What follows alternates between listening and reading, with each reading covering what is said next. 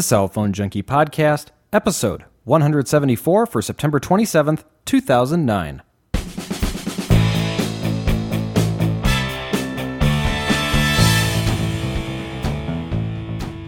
Push Gmail is finally out, cheap Palm Pre's, and the iPhone welcomes MMS. My name is Mickey Papillon.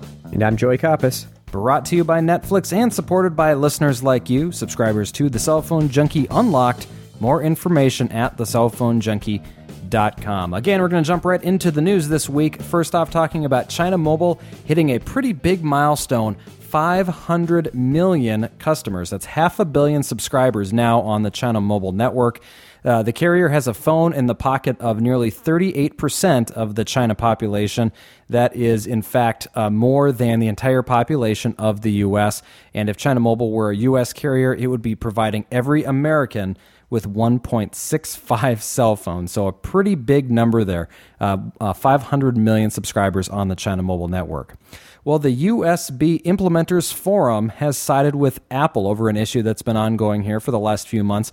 Since the inception of the Palm Pre, they've been allowing iTunes syncing with the releases of the software that they come out with, and Apple, every time they do an update to the iTunes software, has broken that synchronization capability. Well, the USBIF has stated that Apple has the right to break the syncing between the Pre and iTunes, and the USBIF forbid Palm from using a USB-based workaround to provide that syncing. So kind of a win there on Apple's side if you want to look at it that way. Well, accounting changes benefiting both Apple and Palm, and this goes back to some financially accounting standards that are done in a way to help the revenue from the sales of both Palm and Apple devices to be realized over a specific period of time, usually 2 years, the period of which the contract of a subscriber that has a particular device has. So the companies have gone in and have looked at the amount of money that they're realizing as far as income at a one specific time when that phone is sold, from when, going back from how it was where it was spread out over the 2 years. So very interesting thing, totally an accounting thing, but what they're doing is they're going to now see additional income, or it's going to appear to be additional income in the quarters going forward as they're selling, as they sell products, they're going to be realizing that income. So it's kind of a funky thing to, if you're not familiar with how accounting practices work, but basically showing that when a phone is sold, instead of having that particular model, let's say a $200 iPhone is sold and they have $100 worth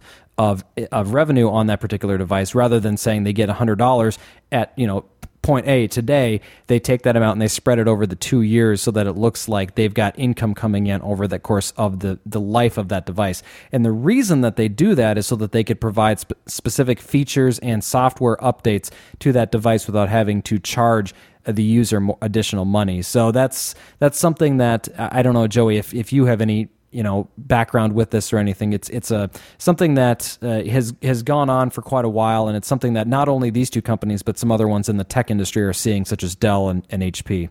Well, I think it's a way that they can balance out the sheet and the actual front end cost of the phone gets divided out over the period of the contract, which kind of changes the way, if you, let's say you had a particular model be released that month, let's say the Storm 2 comes out next month, or when the Palm Pre comes out, you get an initial shock of sales and you get a spike in your revenue. But then the rest of the, it just doesn't look that good. But if you divide that out over the course of the year, your balance sheets and your cash flow statements will show a nice kind of an even, or you'll see the trends based on your hardware sales instead of, spikes when real popular phones get released, or, specials happen. You can kind of, balance that out and make it just look better. Yeah. And again, this is not something that's really going to make any difference to the consumers, but for these companies and for stockholders in these companies, it's definitely going to be a big thing. The new rules go into effect in 2011, but companies can implement them earlier. So that's a point to realize there. So very interesting, though, for Apple and Palm specifically in this article. Also, RIM has seen revenues that are jumping 37%, but their outlook appears to be a little gloomy. The company reported quarterly net income of $400 $475 million, which is down from $495 million in the year-ago quarter. The company's legal charge in the quarter was $112 million, and without that, RIM said they would have had a net income of $588 million. In July, RIM agreed to pay mobile vendor Visto $267 million for a license on all Visto patents that transfer certain Visto intellectual properties. RIM also said that they received $3.5 billion in revenues for the quarter, which is up 3% from the $3.4 billion in the previous quarter and up 37% from a year ago. Devices made up 81% of the revenue, and during the quarter, RIM shipped 8.3 million RIM devices. That's up 7.8 million from the 7.8 million it shipped in the previous quarter and 6.1 from a year ago. So additional people still buying BlackBerries, one of the number one smartphones around the world right now. RIM also improved the gross margins 44.1%, which is great news for them. They've just been on fire recently. So a lot of great stuff coming out of RIM there. So I'm pretty excited about them. And, you know, consistently, I more and more people I see and meet out on the street, they have BlackBerries in their hands. And even if you walk by the kiosks in the mall, the little stand sitting in the center, if you look at the cases they carry, they're all BlackBerry cases. Yeah, and they've just been, the device that people have wanted to pick up. It's, always been a business device, but more and more people finding that you can do so much with them that they're very, very good to have. Obviously, I extol the virtues a lot about BlackBerries. I definitely like them, and I definitely think they're a great device for people. And so I make a lot of recommendations when people ask to pick up BlackBerries, just because they will do the majority of things that people want them to do and do them very well. So they've done a great job with it, and I'm glad to see that their revenue jumped. Their stock dove a little bit, actually, after this to around $75 a share. Investors were disappointed with the results, and they had higher expectations. So unfortunately, it wasn't good on all accounts, but still made a lot of money last quarter, so good for them. In a letter sent to the FCC, AT&T has asked that the FCC look at Google Voice's product. They're alleging that the Google Voice service is blocking customers from calling certain numbers, thereby violating FCC regulations. AT&T likens the call blocking to from the calling to net neutrality and says that if a company would like to do this particular service, they need to play by all the same rules and do the same as all internet companies have to, such as Google. Google Voice is, of course, a call forwarding system that allows you to give out one phone number and it will ring a number of different lines. It also allows a user to maintain privacy and consolidate services. Google does block voice customers from calling adult chat lines and some conference call systems due to the high fees that are levied by these services. And both Google and the FCC are being silent on this one, as they have not yet commented on the letter from AT&T. Very strange one here. They're also apparently not allowing calling to certain rural areas. I guess there's certain things that cost quite a bit for Google to do with this service, and so they're saying, nope, we're not going to allow that. Yeah, that's kind of interesting, but I don't know if that would really affect that many people if you do try to make a Google Voice call and it does not allow you through, I guess you just use your normal cell phone because that's where this is really targeted too, is, making outgoing calls with your cell phone and possibly even your landline. You could still use that to make those calls to the adult lines that they also block and a few other conference call systems. So, yeah, that is kind of bad that Google doesn't allow it and pass the costs on to the consumer who's trying to make those calls. But, they'll have to see. It's still kind of a new service here. I mean, Google's only had it for, what, a year and a half now? Mm-hmm. Yeah, they took over it from Grand Central. It probably was just over a year ago, and it's gone, I think, fairly well for them. They've had the ability to give out new numbers now. I mean, they were in a beta for such a long time where they weren't handing out numbers, and they are now. I've got multiple numbers, and it works just fine. But unfortunately, you've got certain things that you're just not going to be able to do with And again, it's still in its infancy. These things may come around still. Yeah, and I know they're definitely handing out numbers because I've recommended a few people to sign up for it, and they within a week or two they did get their phone numbers as well, and considering how much they charge for the service, I guess it's okay that they don't allow you to call a few certain numbers. Yeah, that's true. That's very true. Obviously, there's certain things that come with with that price. Of course, jokingly, the price is free of Google Voice, but. Exactly. I find the service to be just exceptional for the most part. I have great luck with it, and we're going to talk a little bit later in one of the questions about a different way that you can set up your Google Voice service to actually take advantage of some of those privacy things that they have in store. Well, AT&T has given some details out about its new MicroCell service and sort of released their product kind of in a beta test type of situation. They published information on the website, as we talked about last week, of a product they're calling the MicroCell. It's a femtocell product, and it's like the UbiCell from Sprint or Verizon that hooks up to a user's wired broadband connection and provides enhanced coverage over an area up to 5,000 square feet. The MicroCell will give customers unlimited minutes, providing that they sign up for the $20 per month service. Otherwise, you can purchase the device for $150 and get the service for free, and it just uses your regular minutes. The MicroCell is secured from unauthorized access and can seamlessly hand off calls from the AT&T network over to the MicroCell's network that it's created in your house.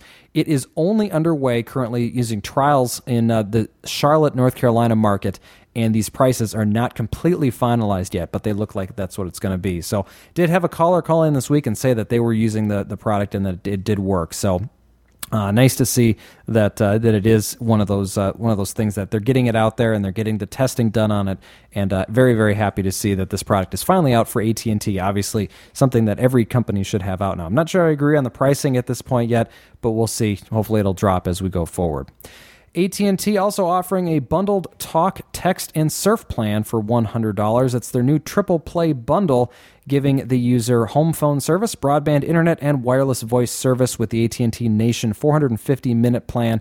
Also unlimited texting, all for $99 a month. The bundle's available for customers in Alabama, Florida, Georgia, Kentucky, Louisiana, Mississippi, North Carolina, South Carolina, and Tennessee. It's available for new and existing customers in at least one of the three services. AT&T activated its MMS functionality for U.S. iPhone users finally this past Friday. Users were able to go to their iTunes and download an update for the carrier settings and install it for the iPhone. After a restore, they were able to send and receive MMS messages. And just a few hours later, MMS was delayed for AT&T. AT&T customer care revealed that there were known latency issues with MMS in all states in the U.S. with no estimated time of on-time delivery. So obviously, I think we kind of all saw this one coming where they were going to release this big update that allowed for iPhone users who are some of the more heavy data users on their network to now send and receive multimedia messages. And as soon as they did that, it started to bog down the network. So I have not had yet sent an MMS message. I have really never sent too many. It's usually just been for kind of fun things just to myself to test it out. But I guess for those that were waiting for MMS, it's there. So you can now send and receive picture messages and video messages on your iPhone. Speaking in an interview this week, Verizon Wireless's Senior Vice President and Chief Technology Officer, Tony Balone, indicated that the company is going to launch its LTE 4G network across the U.S. at much of the same time as possible. Balone said, "We want to give our customers a significant footprint rather than offer trial markets spread out here and there." Balone said that the LTE network would overlay, not replace, its CDMA-based 3G network, and noted that it would be able to use the same towers and equipment to power both of these networks. Balone said that there will not be a hard switchover from one network to another. Instead, you will need new devices to take full advantage of LTE, but there won't be a forced migration. Verizon will serve both LTE and CDMA customers concurrently. Verizon has said that it will launch 25 to 30 LTE markets in 2010, covering approximately 1 million of its users. T-Mobile's USA has named a number of new 3G markets, including Columbia, Durham, Greensboro, Raleigh, Winston-Salem, and Greenville in the Carolinas, as well as Escondido and Oceanside, California. They also named Dayton, Ohio, and Rochester, Minnesota as new markets for the 3G network. Customers in these markets will obviously have to have properly equipped phones to see the increases in the data speeds. T-Mobile has asked the feds for D-Block Spectrum. The Vice President of Government Affairs, Tom Sergey, recently argued that with the House Energy and Commerce Committee to make 200 megahertz of additional spectrum available below the 3.5 gigahertz range for commercial use. Specifically, he believes that the 700 megahertz D-block spectrum should be re-auctioned off to commercial companies and that the government should use the proceeds of the auction to build a nationwide public safety broadband network that was originally planned for the block of spectrum. Sergey pointed out that escalating demand for wireless data services is one reason to make it available, and also notes that the auction could bring in an additional $2 to $9 billion for the federal government. Well, first, our sponsor here today, thanks to Netflix for helping support us with a 2-week free trial. Plans starting at $4.99 per month with over 100,000 titles to choose from. Keep each movie as long as you want. No late fees ever. Free shipping both ways. Free delivery in about one business day. Cancel anytime, and as a bonus to those DVDs, watch some of the movies over the internet for no additional charge. Joey and I appreciate your support of the show by signing up for a free trial of Netflix. So my movie of the week this week was one that's called Taken, and it's a story about an ex-CIA agent whose daughter gets kidnapped in a European trip, and he uses his ex-CIA skills to help find her. It's a really action-packed movie. It's about 90 minutes long. Just a great one. I'm really, really glad that I was able to pick it up and watch it. Just one of those great Netflix movies that probably could watch over and over again, but that's the great thing. Next time I want to watch it, throw out my cue, and it'll be over to me in just a day. Last night, Mickey, I woke up at something like 3 in the morning, and I couldn't quite get back to sleep, so I fired up the Roku and started playing The Fugitive with Harrison Ford. Knocked me right out. You know, there are certain movies with Harrison Ford that just kind of can do that to you, I suppose. But I love that movie, though. It's great. The action in it and the kind of the mystery suspense. I do like that movie a lot. Yeah, it's a good one. It's a good one. Anyway, I had a question this week on how to get signed up for Netflix, and if you are looking to get yourself on a trial, it's real easy. Just go over to thecellphonejunkie.com, and on the right side of the page, you've got a link on there that has a Netflix logo on it. You just click on that. It's going to dump you right into a page that allows you to enter in your information to sign up for a 2-week free trial. It is a free trial. There's no need to stay on after this 2 weeks. It's just a way to get a couple of movies, to check out how the service works. You can cancel anytime. There's not any charges for you to try it out. You do have to put in a credit card, but like I said, you can easily cancel within 2 weeks if you don't like it. There's a number of different plans that are out there, anything from $5 per month all the way up to, I think, $25, and that depends on how many movies you want to get each month and how much you want to stream online. I choose the $8 per month option. I find it to be a nice medium. It gives you unlimited streaming and one movie at a time, but unlimited movies per month. So I get about one a week and watch occasional content, but it's more about the videos for me, getting the DVDs in the mail. But if you've got something like a Roku or Vista, I think has a built into their media center, you can do that. Xbox as well has a built-in client for watching streaming Netflix. So there's a number of ways that you can do it, and it's real easy though. Like I said, we appreciate every single person who signs up. We have a nice sponsorship set up with them, so every person that we get that signs up for a free trial helps us out. So we do appreciate when you do so. So anyway, check that one out over at thecellphonejunkie.com by clicking on the link on the right for a Netflix free trial. Some device news, the Palm Pre finally coming to the UK, Ireland, and Germany. The UK and Ireland are getting it on October 16th. Germany on the 13th. All are O2 exclusives. Looks like you've got a number of different options as far as plans are concerned. I'm going to leave most of these up to interpretation by those that actually live in these countries, but they range from about $30 or 30 euros, I guess it is, to 100 euros, depending on how many minutes you're choosing, how many messages you're choosing. All include unlimited data and Wi-Fi, a great thing for those that are in these European countries who are looking to get themselves on the latest offering from Palm. Amazon now selling the Pre for $100. You can get it. That's $400 off with a new 2-year agreement. This only goes through the next couple of days from what I understand. So if you're looking to get a Pre, you can pick it up at Amazon for $100, or you can get it for $80 at Walmart. You know, Palm is really kind of getting in here and doing what they can to get these things out the door. $80 on a special promotion from Walmart if you want to head over there. Joey, I don't know. That's pretty enticing. $80 for a Pre. That's very, very cheap. That is. That's a great deal. I mean, of course, over the 2 years, you know, yeah, it's, you know, it's a little insignificant, but for out the door price, that is a great value considering how much it was recently, and considering the competition. So you can't really go wrong with that kind of price. I mean, imagine a few years ago if you could get a phone like that for $80 out the door. Just, yeah, I mean, the subsidy side of it is, you know, what is really driving all of this. And, you know, the manufacturers are obviously giving a specific price point to this device, and that's what they're selling it to these retailers for. The retailer, whether it be the provider, such as Sprint in this case, or the reseller, such as Walmart or Amazon, is actually giving another subsidy on top of this to get your business to buy this product through them. So there are a number of different, as you get through all these, you know, layers, you're going to get a number of different discounts on it, it seems. And obviously for $80, you got to stick in for a 2-year contract, or you're going to end up spending another $200 to get out of it. But that's still not actually that bad of a deal, under $300 to get this device if you were to cancel it. Not that you'd be able to really use it much if you didn't have service with Sprint. You'd be, I think, hard-pressed to get Verizon to activate it for you, but you never know, they might. And, you know, it's a good device, though, so if you're looking $80 or $100, depending on how you want to go, Walmart or Amazon. So great, great prices there on the Palm Pre. Some Windows Mobile news. The Verizon Omnia 2 is now on the Samsung support site. Some specs on the device, a 1,500 milliamp hour battery. It does come with a stylus, 3.5 millimeter headphone jack, companion CD, as well as user manual CD. It also has an FM radio built into it, and Windows Mobile 6.1, possibly upgradable to 6.5. So we'll want more information on this once it gets released. Microsoft is stating that 30 Windows Mobile 6.5 smartphones will be launched before the end of the year. Windows Mobile 6.5 will be launching on October 6th, just the day before the annual CTIA conference in San Diego, and we should be seeing a lot of different devices pop up at that particular conference.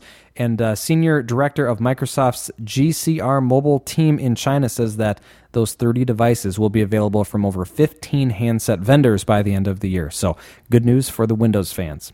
The BlackBerry 9700 got snuck out to the boy genius, and he's done a review on it. And what does he have to say? Best BlackBerry ever. He's really, really happy with this one. If you're familiar with the Bold, and you're familiar with the Curve, and you're familiar with the Tour, mix them all together, and you kind of have yourself a 9700. The size is about the same as the 8900. It's a little bit smaller. It's got a back that's very similar to the Bold, and it also has the optical trackpad on it. So it's different than the scroll ball that we've seen on, obviously, all these other devices up till now. The 9700 will have 3G and Wi-Fi. This is running on the T-Mobile network. So look, or T-Mobile or AT&T, excuse me. It's a GSM device. So you can be looking to find this one hopefully very soon. You know, hopefully we'll get this one out because it's a nice looking BlackBerry. A lot of what they're saying about it is that they've taken a lot of the best things of the networks and they've kind of, or of the devices, and they put them all together and they've created what is, you know, a very, very nice device here. And BlackBerry, of course, again, doing very, very well. And with devices like this, you know, just making themselves even stronger. Boy, I see this being a big hit with consumers considering the size. He's got a side-by-side comparison of the Tour next to it. Makes the Tour look huge. Yeah. Well, and that's the thing, is the Tour is a nice looking device, and it's a very, very functional device. But, you know, this one kind of takes on the smaller style of the Curve and looks like a keypad that's very similar to the Tour, which is very, very nice. Yeah, and it, the keys just go right to the absolute edge of the case. It's amazing. And the screen almost does as well. It's kind of a, almost reminds me of the Centro size, considering they've got a picture of his thumb in it. I mean, it could easily cover 4 keys easily. So it's a nice small look to it. I like the form factor of this one a lot. Yeah, if you're, I guess, a fan of the Pearl because you like the size, this may be a good upgrade for you if you want to get a full keyboard on there. Again, the 9700 still a device that's not been released. I wouldn't say a rumored device, but something that is out there, and hopefully we'll see very, very soon come to market here. And a lot of great specs on it. 3.2 megapixel camera, like I said, 3G, Wi-Fi. Also has GPS, that optical trackpad, plus a QWERTY keyboard and a faster processor than anything else that's out there right now. So I love it. I think it's a great thing, and I'll be holding off here on a new BlackBerry purchase before I get to see this one. Yeah, and it'd be kind of nice to get rid of that mechanical trackball with the, accumulating the lint and the dirt and the junk that it does gather up. You know, consider, you know, think of how nice it is to have these optical mice now versus the old rollerball mice. Always scraping those little rollers in my fingernail because they just gummed up so fast. Yeah, and it's a great. It looks like it's a great way to navigate as well. And it seems to be very fluid, and from what I've seen, it's a great upgrade. So I'm very excited about this one, and I think the 9700 could be in my future. We'll see. HTC's Hero could be the first Cellular South Android device. They've announced that they'll begin selling the HTC Hero on October 5th. It has a touchscreen, 5-megapixel camera, GPS, Wi-Fi, and stereo Bluetooth, as well as HTC's Sense user interface. Pricing and availability have not yet been revealed.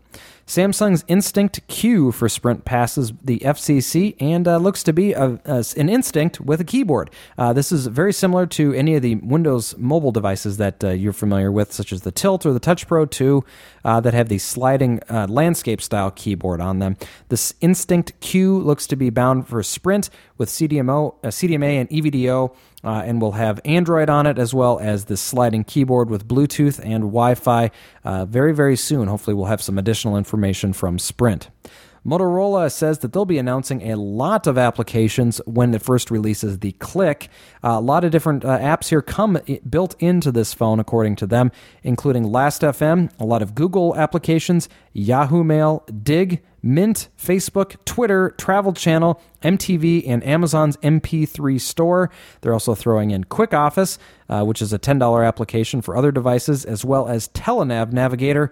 All of these applications will be available when the phone ships, which is yet to be announced. The new Chocolate BL20 is debuted from LG on their developer website.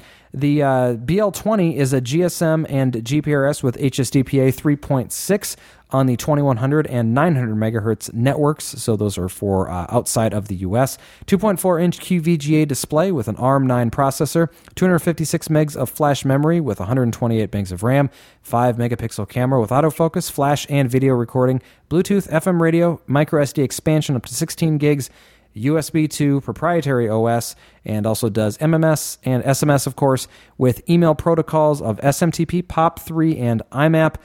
This device is all in a very small form factor, and looks like we should be seeing this one come out from LG on a provider yet to be determined. Samsung introduced several chips this week that are meant for use in mobile devices. First, the S5K4EA. Don't need to repeat that one. A 5-megapixel system on-chip CMOS sensor that offers autofocus, xenon flash, mechanical, and electronic rolling shutters, as well as support for high-quality video capture up to 30 frames per second. Samsung also announced a new chip that integrates a capacitive touchscreen control function in the mobile display drive. Samsung points out that compared to resistive screens, capacitive control technology allows for more advanced features such as soft touch and multi-touch functions. They've also used resistive screen technologies on many of their devices in the past and believe that the capacitive touchscreen will be the way of the future. Verizon Wireless announcing an addition of the Motorola W766 Entice to its roster of flip phones. The Entice has external touch controls that will have access to the music player, speakerphone, and 2-megapixel camera, as well as video capture. Bluetooth with A2DP, GPS, microSD card support, and threaded messaging round out the feature set. It's available online for $40 after rebate, in stores later this month. Microsoft's Turtle and Pure handsets are what appear to be the quote-unquote pink lineup coming from the software manufacturer, now coming out with a couple of hardware devices. It's widely rumored that the Sidekick acquisition, or the Danger acquisition of the product Sidekick, was the reason that Microsoft was going to use to get into the hardware market, and these two particular phones appear to be proprietary operating system devices, one that looks very similar to the Palm Pre, other very similar to any other Windows Mobile landscape slider device, again, such as the Tilt or the Touch Pro 2. And both of these devices are rumors at this point, but we have some pictures of them that make them appear that they are, in fact, going to be real at some point here very, very soon. Obviously, I'm guessing for these things to have very high integration of social media, as well as probably some Zune functionality of some sort, as well as at least connectivity into that music store that they have. So I'm not really sure what's going to happen with these, but these have been devices that really have been looking to get out here very, very soon, known as the pink devices. Yeah, it doesn't. They're probably not going to make a big dent here in the smartphone market as we see it today, but I mean, if they kind of make a different approach with the the Sidekick market, maybe they could erode some of the consumer BlackBerry oriented purchases. Yeah, well, we've got a couple of Microsoft stores that are opening up here in the next few months, and I think one of the things that they're going to be looking to do is get themselves a handset into those stores, and I think these are going to be the ones that they're going to do. Obviously, they've got very, very little on the hardware side for mobile device things. It's all on software in Microsoft. So other than the Xbox and the Zune, I don't know what else you're going to have. So to see a couple of phones come out here is at least, you know, something that I could see them putting in the store, as well as, you know, demonstrating the software that they have on their Windows Mobile devices, as well as obviously their Windows 7 that's coming out here on the 22nd of October. So a lot of stuff from Microsoft. I think it's good that they've got some phones out here now, even though they looks like they're more entry level than anything. But, you know, again, we have very little as far as specs on these at this point. Yeah, and as kind of a side note, I've always kind of wondered why, you know, back in the early days of Windows Mobile, you know, when they really started to gain traction with HTC, why didn't Microsoft go to HTC and, you know, use them to manufacture Microsoft Windows Mobile devices and sell them in the U.S. as Microsoft Windows Mobile phones, you know, manufactured by HTC? Why didn't they do that? Why didn't they go to IBM and say, hey, we want you to make our computers like Apple makes their computers? It is kind of an interesting thing. I guess they've just constantly been, you know, themselves in being a software company, and that's what Bill Gates wanted to do. But I do kind of see your point with that. I think it would be nice if they could come out with some sort of device. And whether it's Windows Mobile or it's something totally proprietary, I don't really think it matters at this point. Microsoft just getting out a device is what matters at this point. So the Turtle and the Pure are the two that are coming out, according to the rumor here in this story. Vodafone's UK division announces the 360H1 and 360M1 alongside the Vodafone 360. These are Limo-powered smartphones that will apparently be coming to the UK on the Vodafone network. Both devices, or excuse me, let's start with the H1. The H1 is a device that's got a 3.5-inch OLED touch display with a 5-megapixel camera with autofocus and flash, 16 gigs of internal memory, GPS, Wi-Fi, Bluetooth, and HSDPA. The M1 has a little bit less. It only has a 3.2-inch touch display, 1 gig of internal memory, expandable via microSD, GPS, Bluetooth, and HSDPA. The Vodafone 360 platform incorporates the social media aspects of the WebOS, and similar to Motorola Blur, with a stronger emphasis placed on games, applications, and music. Looks like these devices could be coming within the next couple of months, taking away of some of the market share, we're guessing, of what's happening on the Nokia and Sony Ericsson side for the UK Vodafone customers. So we'll see what happens with these ones here, but some sort of unique things with them, but you know, more importantly, I think just good to have something more come out from on the Vodafone network here. So good news there. Samsung adding the Pro and the TXT to the Corby line. Samsung announced these new additions of youth-oriented phones. Shared features of the two devices include quad-band GSM and Edge with FM and Bluetooth 2.1 radios. They also have a 3.5-millimeter headset jack and microSD support. They both have a cartoon user interface and interchangeable backplates for personalization. The Pro also has a sideways slider that will be have a 900 and 2100 megahertz, 7.2 megabit per second HSDPA radio, as well as Wi-Fi, a 3-megapixel, dedicated music keys, and built-in Facebook and MySpace. We'll also have a European market availability starting in November. The Text, or TXT, is a monoblock style device limited to edge data, downgraded from a 3.2 to a 2-megapixel camera, available at the end of September in select markets. Verizon Wireless is on the list of operators to adopt the Limo platform. The Limo Foundation announced a number of global mobile network operators which intended to release handsets starting later this year based on the R2 platform, also planned for 2010 of Limo. These operators include Verizon Wireless in the U.S., as well as NTT Docomo, Orange, SK Telecom, Telefonica, and Vodafone. Handsets running Limo will enable network operators to offer highly customized and adaptable services to the customers. The makers belong to the organization for hardware include LG, Samsung, Casio, Hitachi, ZTE, Huawei, NEC, and Panasonic. Verizon has not yet announced any specific details about the platform or which devices it will use for the software. Samsung and Sprint announced the Instinct HD this week. The HD builds upon the features of the predecessors by adding a 5-megapixel camera with 720p high-definition video capture at 30 frames per second. Also, playback is via HDTV output up to 720p. It can also capture high-speed video at 80 frames per second at 480p resolution. Other improvements include Opera Mobile 9.7 web browser and Wi-Fi. Carries a number of sensors, including including an accelerometer, light sensor, and proximity sensor. It can access Sprint's eVideo Rev A 3G network. It also has visual voicemail, Sprint TV, and corporate email integration. The HD will be available on September 27th, that's today, at Best Buy mobile stores and Sprint retail outlets on the 11th of October. $250 after rebates with a new agreement. That is probably the biggest downfall of this device, is that they're going after a $250 price point on something. We were just talking a few minutes ago about how the Pre is down to $80. I don't see how they can have this one come out for $250. Wow, that's a tough sell right there. I'm not sure how they're going to do that one. No, I'm very concerned about that price point. I don't think it's going to sell very many when customers have the ability to buy other great smartphone devices that have what I would consider more features to them other than, you know, this one captures HD video. I don't see that as a big selling point for people, but we'll see. I'll eat my words if I have to, but I'm not sold on that one yet. Anyway, let's talk a little bit about some other, what I consider software, but it's also, we're going to throw it into the hardware stuff here.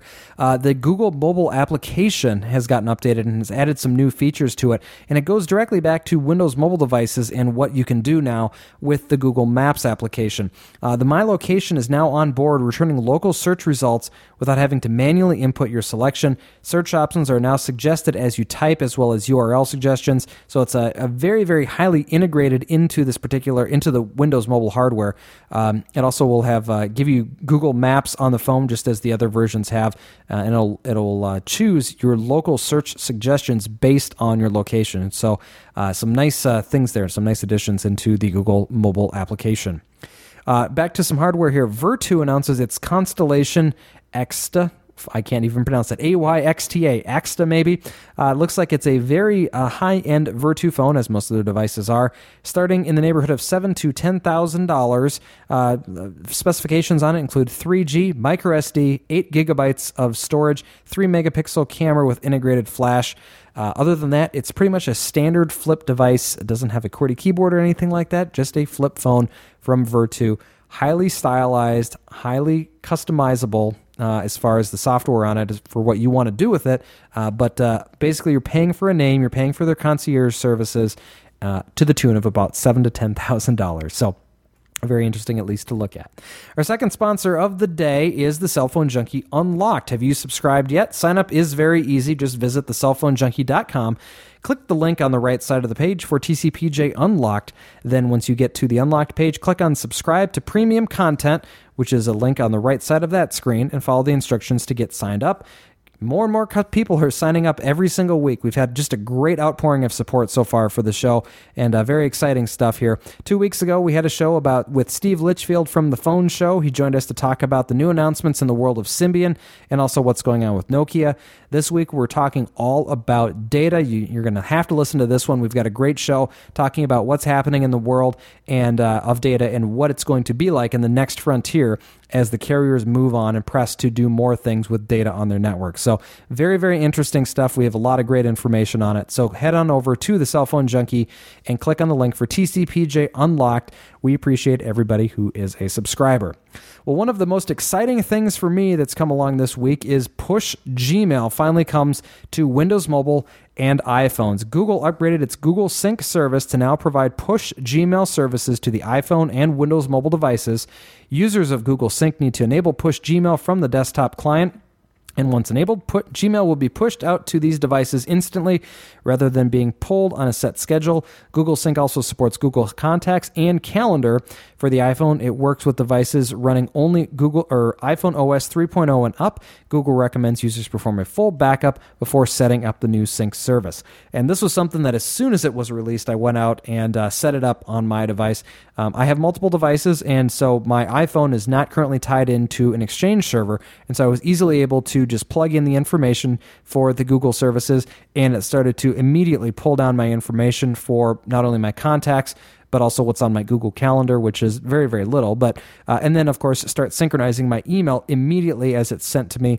I've got to tell you, this is kind of the last thing that I was waiting for with Gmail.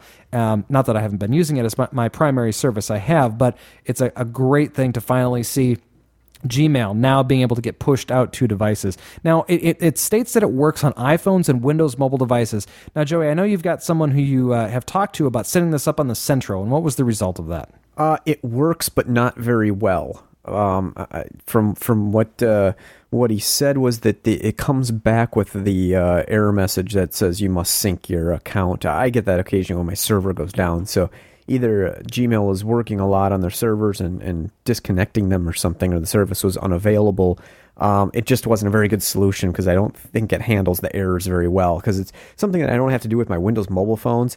And it's just, I think, just very poor implementation of the Versamail client within Palm OS is really the issue, not so much Gmail side. But it does work technically, but in practice, it's not very usable. Interesting. I find that the email is sent out to me immediately. I mean, it's similar to how you'd expect it to work. It's via the ActiveSync protocol. So as soon as something happens, it does a full synchronization. So it's actually interesting because I haven't had I've been using push email on a Windows device for quite a while, and so I'm used to the BlackBerry way of doing it, where it just kind of pushes down the email. It doesn't do an entire sync of the device, but it nonetheless it works.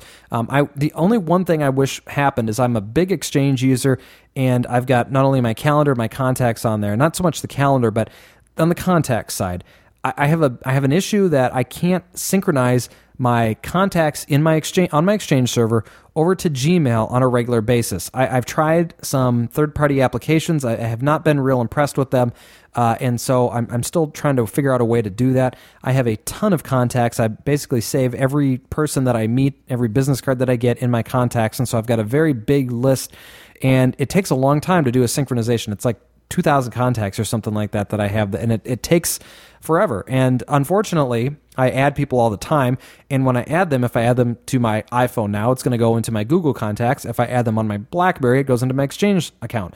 And there's no real way to keep those two in sync. So I've got to figure out something, because I'm going to, entering this data twice every time someone new comes around is going to get annoying, to say the least. And so hopefully I'll figure out something that I can do with that. Google does have their Google Sync application that synchronizes the calendar across both devices, but I haven't yet found that I need to have my calendar on two devices. It's just the contact side. If you're sending someone, a message from one device or another, you like to have all those contacts on there, so it kind of makes sense. But on the calendar, I can handle not having that on there. But anyway, that's the one last remaining thing, I think, for Google, and then it'll be a nice integration for me. Yeah, that totally would be. I used to keep my two services in sync, Mickey, by using my i500 with the hot sync app. I would hot sync physically at work, could keep my Exchange server updated there, and I'd take the phone home and hot sync at home and sync up with my Exchange Outlook contacts at home. And then I had basically my Palm was the physical connector between the two, and it kept all the contacts in perfect sync doing it that way. But obviously in your situation, that's not really feasible. No, and I've tried to do it on a on a computer thing, because I've got a home computer and a work computer, and I've tried to I synchronize my iPhone with my Mac, and that works obviously perfectly. And there is a way with Snow Leopard to have Exchange servers directly hooked in to the built-in PIM information data on the Mac. So, for example, address book, calendar, mail. You type in that information of the Exchange server, and it synchronizes it up. Unfortunately, the way that my company's Exchange server is set up, it requires you to be on the network before it will actually do a synchronization with that information. So I can't just plug in my information without having a VPN client hooked up and hooked in to the server to pull down the information, because that was what my thought was, is, hey, I'll just throw in the Exchange server data and have my contacts synchronized from the server to my Mac, and then have my Mac synchronize the contacts over to the iPhone. It'll be no big deal, and it'll work easy. But unfortunately, it doesn't. I know that could be a solution for some people, but it didn't work for me. So I got to figure something out here. But in the meantime, I push Gmail now. It makes me very happy. It works very well. If you haven't checked it out and you have the ability to do so, it's real easy, at least for the iPhone. You add an account via Exchange, and then you type in your credentials, which I'll put a link in the show notes here about how to set it up on your iPhone or iPod Touch. It works with very specific information on what you're using for your username, the server, and stuff like that. So, but it works nice, no problems there. You just have to make sure that you're comfortable by doing this and that you've got all your information backed up in case you screw something up. Because, in my case, I had an Exchange server hooked in just for contacts before this, and it deletes all those and then starts a new sync. So you have to realize that it's going to do some of those things. But other than that, it worked great. Very happy. I'm a big Google proponent, and I just absolutely love the new service. So very, very working very well for me. Verizon has pulled its Tour firmware update. Apparently, the Verizon Tour software has not really worked out as well as they were hoping. On the BlackBerry 9630, the version 4.7.1.53 got pulled down just a few hours after it was released. BlackBerry users that were able to download the Tour firmware were seeing intermittent issues with the device working properly. Software was not lining up appropriately on the device, and so they were having some issues. So they quickly pulled it, and we'll announce when it gets put back up. Intel says it will also offer a mobile application store. I think this is probably the 800th. Company that's offered an application store here now. They revealed that it will offer mobile applications on devices such as netbooks, cars, mobile phones, and others. It'll be similar to the Apple iPhone App Store, and they has said they already have PC manufacturer partners that will participate, and it will launch sometime in 2010. Google updated its mobile application for devices running Windows Mobile. The biggest new feature includes My Location, allowing users to perform Google searches and find results based on where they are. This is what we were talking about a little bit earlier. They've added the ability to integrate Google Maps with local search results, as well as search for detailed location information about their query. The application is a free download. The BlackBerry Bold operating system 4.6.0.295 is available again. We talked about this one, I think, last week, and had said that it had been pulled. It is now back up, so BlackBerry Bold users can now go to the link in the show notes and download the update. Well, the Cyjic Maps application, one that we reviewed on the show before, has received a price cut. It's down to $40 if you're looking for the US version only, and you can pick that one up on the iTunes store. This particular application is one that allows you to do personal and professional turn-by-turn GPS navigation with voice guidance. And like I said, it's down to $40, which is a very significant price cut. I believe it was $80 before that. For U.S. maps only, you can pick it up. Very, very good piece of software. Highly recommend it. Questions and comments here this week. We've got a lot of them. First one, a comment from Joseph in regards to our comment last week. And he said, just by associating an IMEI of a non-smartphone to your account will not help you, as in the long run, every device that's used on a carrier's network broadcasts its IMEI when it is being used. So perhaps you'll be able to get away with using a smartphone on a network, but the network people will eventually see what you're doing and have a smartphone on the network and possibly charge you as such. So thanks to Joseph for sending that one in. We've got another one here coming up. But first off, I wanted to have a comment here from Charles, who said that my SIM swap experience is that as soon as you do it, and maybe you have to use the device, such as making a call, AT&T knows that you have used that particular device and will update your account to show that it's used. As of yet, they have not taken any action of me doing this since I've gotten my iPhone 3GS and using it without a data plan. Also, as far as grandfathering stuff on AT&T, they're pretty good about it until we recently combined mine, my wife's, and our kids' plans onto an AT&T group text plan. We got group texting, and she had a texting plan with 200 messages from 4 years ago that's still only $1.99, so they allowed that one to stay on her plan until we just consolidated. Also, obviously, with my wife's original iPhone 2G, it is jailbroken, but I always have to redo the jailbreak after an update, and before that, it would go into the middle of activation. With the 3G I recently acquired, it didn't ask me to do anything after I applied the 3.0.1 update. It just worked. I remember being surprised to this, but I was happy that I didn't have to jailbreak it. I did load a bogus APN to stop the cellular data usage, but other than that, just dropped her 5-year-old SIM in it without an issue.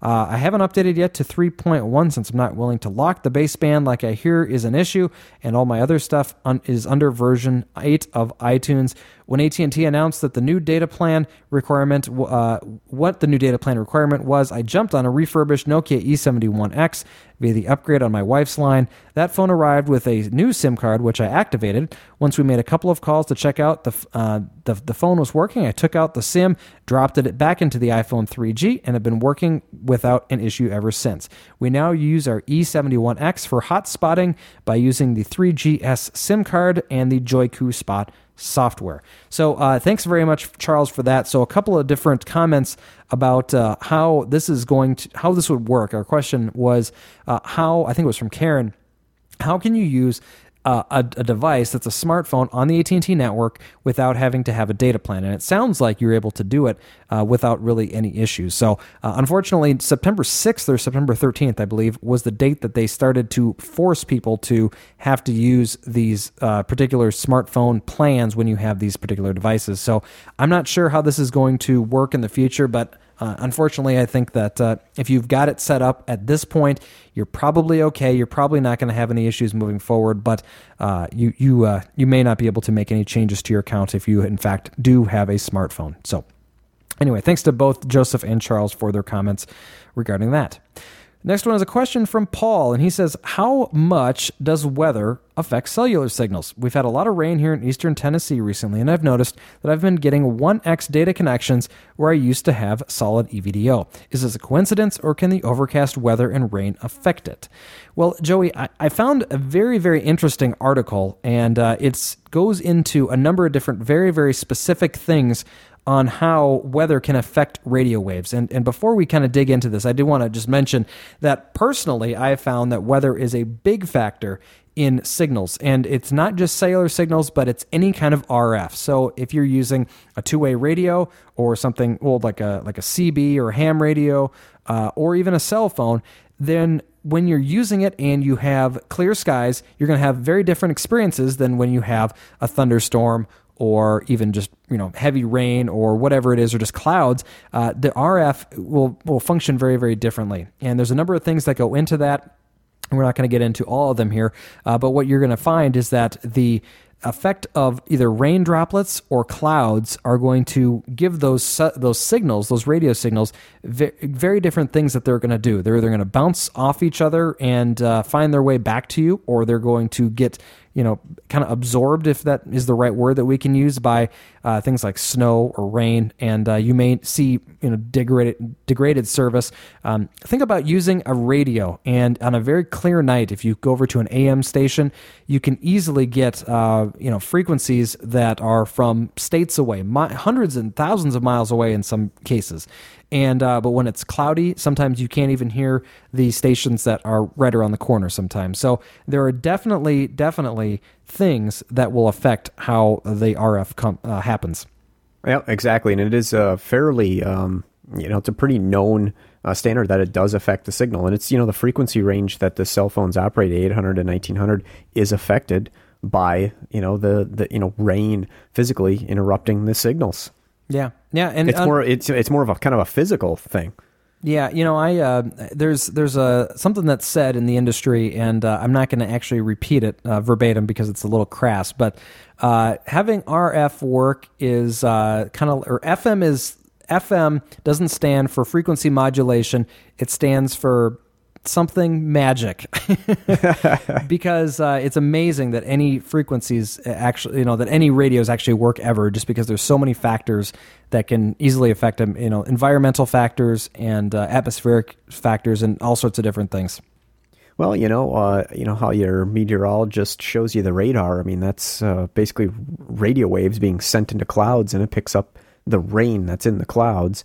And it's picking up, changes in directions of the rain, and that's what shows you those reds and greens and yellows on those radar maps. And that's just from bouncing radio waves off the rain. So it's, pretty obvious that it's it can pick up rain and detect it. So if it can actually pick it up, bouncing the radio waves off of it, it can definitely interfere with your cell signal. Mm-hmm. Yeah, absolutely. It's and that's probably what's happening, Paul. Unfortunately, you should not hopefully see this all that often. You know, it's a little bit different. You know, I'm kind of talking in generalities about TV and radio stations and things like that, which can easily be affected, you know, because there's basically one transmitter and it's going for over a wide distance. Whereas on the cellular side, you've got towers that are spaced a lot closer together, you know, a mile or two apart, you know, up to, you know, 10, 15 miles, depending on where you are. But it doesn't necessarily mean that you've got, you know, always a good line of sight to that particular tower. And if you've got very heavy rains, I could definitely see that interfering.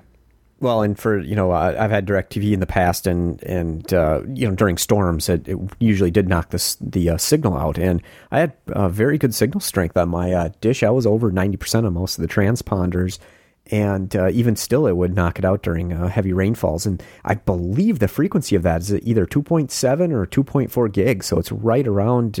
It's not that far from the 1900. Of cell phone signals. Mm-hmm. Yeah. And like I was saying, you can, if you really want to dig into it, you can, like I said, I've got a great article here, a link that I'm going to put in the show notes here under your name, Paul. And you can go in there and you can read on how some of the, you know, things like even temperature can affect how, you know, signals propagate. It's pretty wild how it works. And it's pretty interesting. So if you want to read a little bit about that, we'll throw something in here for you so you can check it out. Next one here is a voicemail from Sean.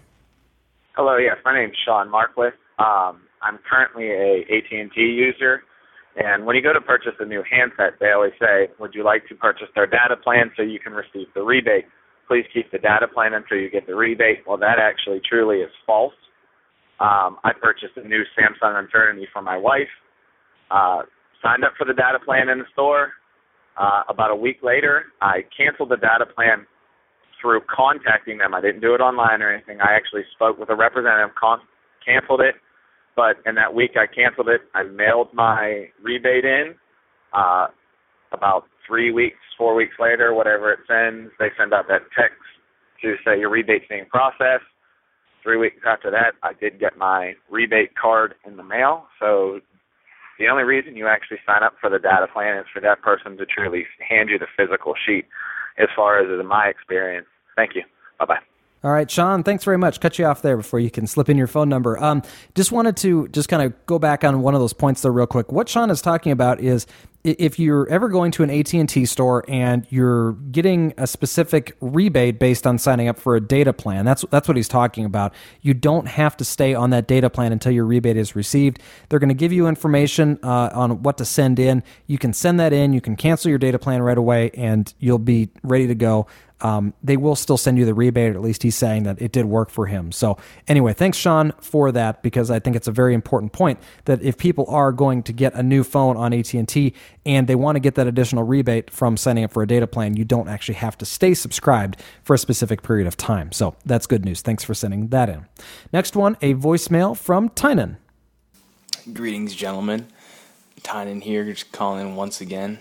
This time I wanted to give you a little bit of feedback on a cool new thing having to do with Gmail and Push. I'm guessing you already know what it is. It's the Push Gmail for the iPhone. I went ahead and set it up, real easy to set up, and there isn't really a ton to say about it other than that it seems to be working as advertised. I get email quite pretty instantaneously, and I'm overall quite happy with it. The only downside that I can see is that since it uses active Microsoft Exchange, you can only have one Exchange account set up on the iPhone at a time, which was kind of annoying because I wanted to have push email for my Gmail account through my college and my personal Gmail account, but I could only have one, so you know, it's kind of inconvenient. Also, the calendar syncing worked good. All my contacts sank up to, were pushed up to Gmail. The only problem I had was the calendar. I'm not even sure if it's possible for the iCal calendar events to be pushed up or pulled. I'm not sure which, if I'm using the right terminology, but put up onto the Gmail calendars, the Google calendars. If you guys could shed some light on that, that would be cool. And that's basically it. It works nice, and I'd highly recommend that everybody go ahead and set up Push Gmail. And just one more thing. I remember a while ago you guys had a listener on your show, and I think I recall you saying you were going to do that again. I was just wondering if that was ever going to happen again. So I thought it was pretty cool for somebody to get the opportunity to just chat with you guys about phones. So thank you, and I'll talk to you later. Bye. All right. Thanks very much for the comments in there and those questions. Let's hit them each one by one. Yeah, push Gmail. We were just talking about that a little bit ago. Works really, really well. And everything is working fine for you, and as it was for me. So that's great. As far as iCal events being pushed up to the Google Calendar, I've got a link here for you on something that you can try, because one thing that I've kind of seen is there are ways to synchronize your calendars, Google Calendar and your iCal calendar, and it's by enabling using this CalDAV support, and I don't use it personally, but looks like it's pretty easy to set up. So I'm going to throw a link in here so that you can check that out, and hopefully that'll get your Google Calendar onto your iCal, so that everything is all mixed together, and you can see it and everything. So, and then, are we ever going to have a listener show again, or a listener on the show? It's been a while since we did that, and I'm not sure how we're going to do this one. I would like to do another one sometime, but I'm not sure when or what venue we were going to do this in. So I haven't really made a decision on that one yet, but it's a great question, and at least got me thinking about it, so that we can possibly try and figure that one out. So we do have a lot of fun with those. It's just sometimes hard to get those things tied in. So we'll figure it out though, and we'll announce it when we get a time. And finally, a question from Danny, and he says, "I'm on a campaign to trying to get Google to add a feature to the Google Voice service. I'm looking to find out how to send all calls on Google Voice straight to voicemail, except anyone who's in your contact list. Like me, no one I've asked has been able to find this feature in the Google settings. This is the one feature hindering me from making a full conversion over to my Google number. I can deal with Apple and Google fighting over the iPhone application, but I'm unable to move forward without this feature." And I looked into this one a little bit, because I was kind of confused as to why this was something he wasn't able to find, because I've been using it actually for quite a while. And I consider it to be kind of like a whitelist thing. Yeah, and that's exactly what I thought as well. And it is in there. Yeah, and I'll just kind of go through the steps on how to set this up. It's really not all that difficult. You go into your Google Voice account, and then on the right corner, click on the settings. And then under settings, you're going to see on the main screen right there, you're going to see the boxes next to the accounts that you have that are taking advantage of all calls going to them. So as an example, I click on settings, and I see I've got three different numbers there. I've got my AT&T iPhone, I've got my Verizon BlackBerry, and then I've got a work phone number. And I have checkbox the boxes next to the AT&T and Verizon number unchecked, so only calls that come to me that I don't know, that are not in my contacts, go to my work number. Otherwise, I don't get them on my mobile phone. I don't have to deal with spam calls, or someone getting my number that I don't want to hear from. It works really, really well. So anyway, so you uncheck those boxes next to the phones that you don't want all calls to go through. Then you go to Groups, which is a tab just a couple down from the Phones tab under Settings there. And then under Groups, you choose which phones you want to ring when you get calls from people in that group. So it may actually require you to go back into your contacts on Google and either set up contacts or set up groups, or figure out ways to do different things. So for example, I have the groups of coworkers, friends, family, and Exchange. So basically, in these different groups, they ring different phones. So for example, when my coworkers call, I have both of my phones ring. My friends call, I have both phones ring. But when my coworkers call, I just have my work phone ring. When my family calls, I have just my iPhone ring. And so you kind of figure out, what phones you want to go to which, but you give everybody the same number. That's the beauty of it. And it works really, really well. So anyway, so you can kind of go in there and play with those and check those out. A lot of different settings here. It was a little bit clearer in the Grand Central days of things, but I find that this does work.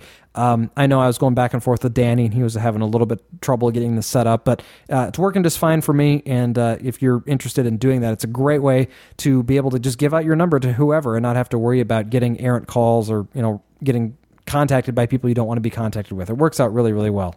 Yeah, and I've got I just sold something on Craigslist, and I put my cell phone number down there, and I kind of wish I didn't, because I did get some goofball, like that's like bot search Craigslist now for phone numbers, and I was getting a couple junk calls from that. So next time I do an ad, it's definitely going to be the Google Voice number. Yep, and it's easy to put that one out there and say, hey, you can text me, you can call me, you can do whatever. It doesn't really matter. If you don't want to hear from people, you don't have to hear from them. It works very, very nicely. I'm very happy with the filtering abilities of Google Voice. And if you start to get calls from somebody that you just don't want to hear from anymore, you can easily spam that number, and it will never ring in again. It works very, very well. So hopefully, Danny, you can get that one working. And if you have any other questions, I know we were going back and forth with our settings pages and stuff. So, let me know if you need any more help with it. Hopefully, we can get you squared away. And that's it for us. If you have any questions or comments, give us a call to 206-203-3734. Or like one of the people did today, we got a message sent in to us through our email address, which is questions@thecellphonejunkie.com.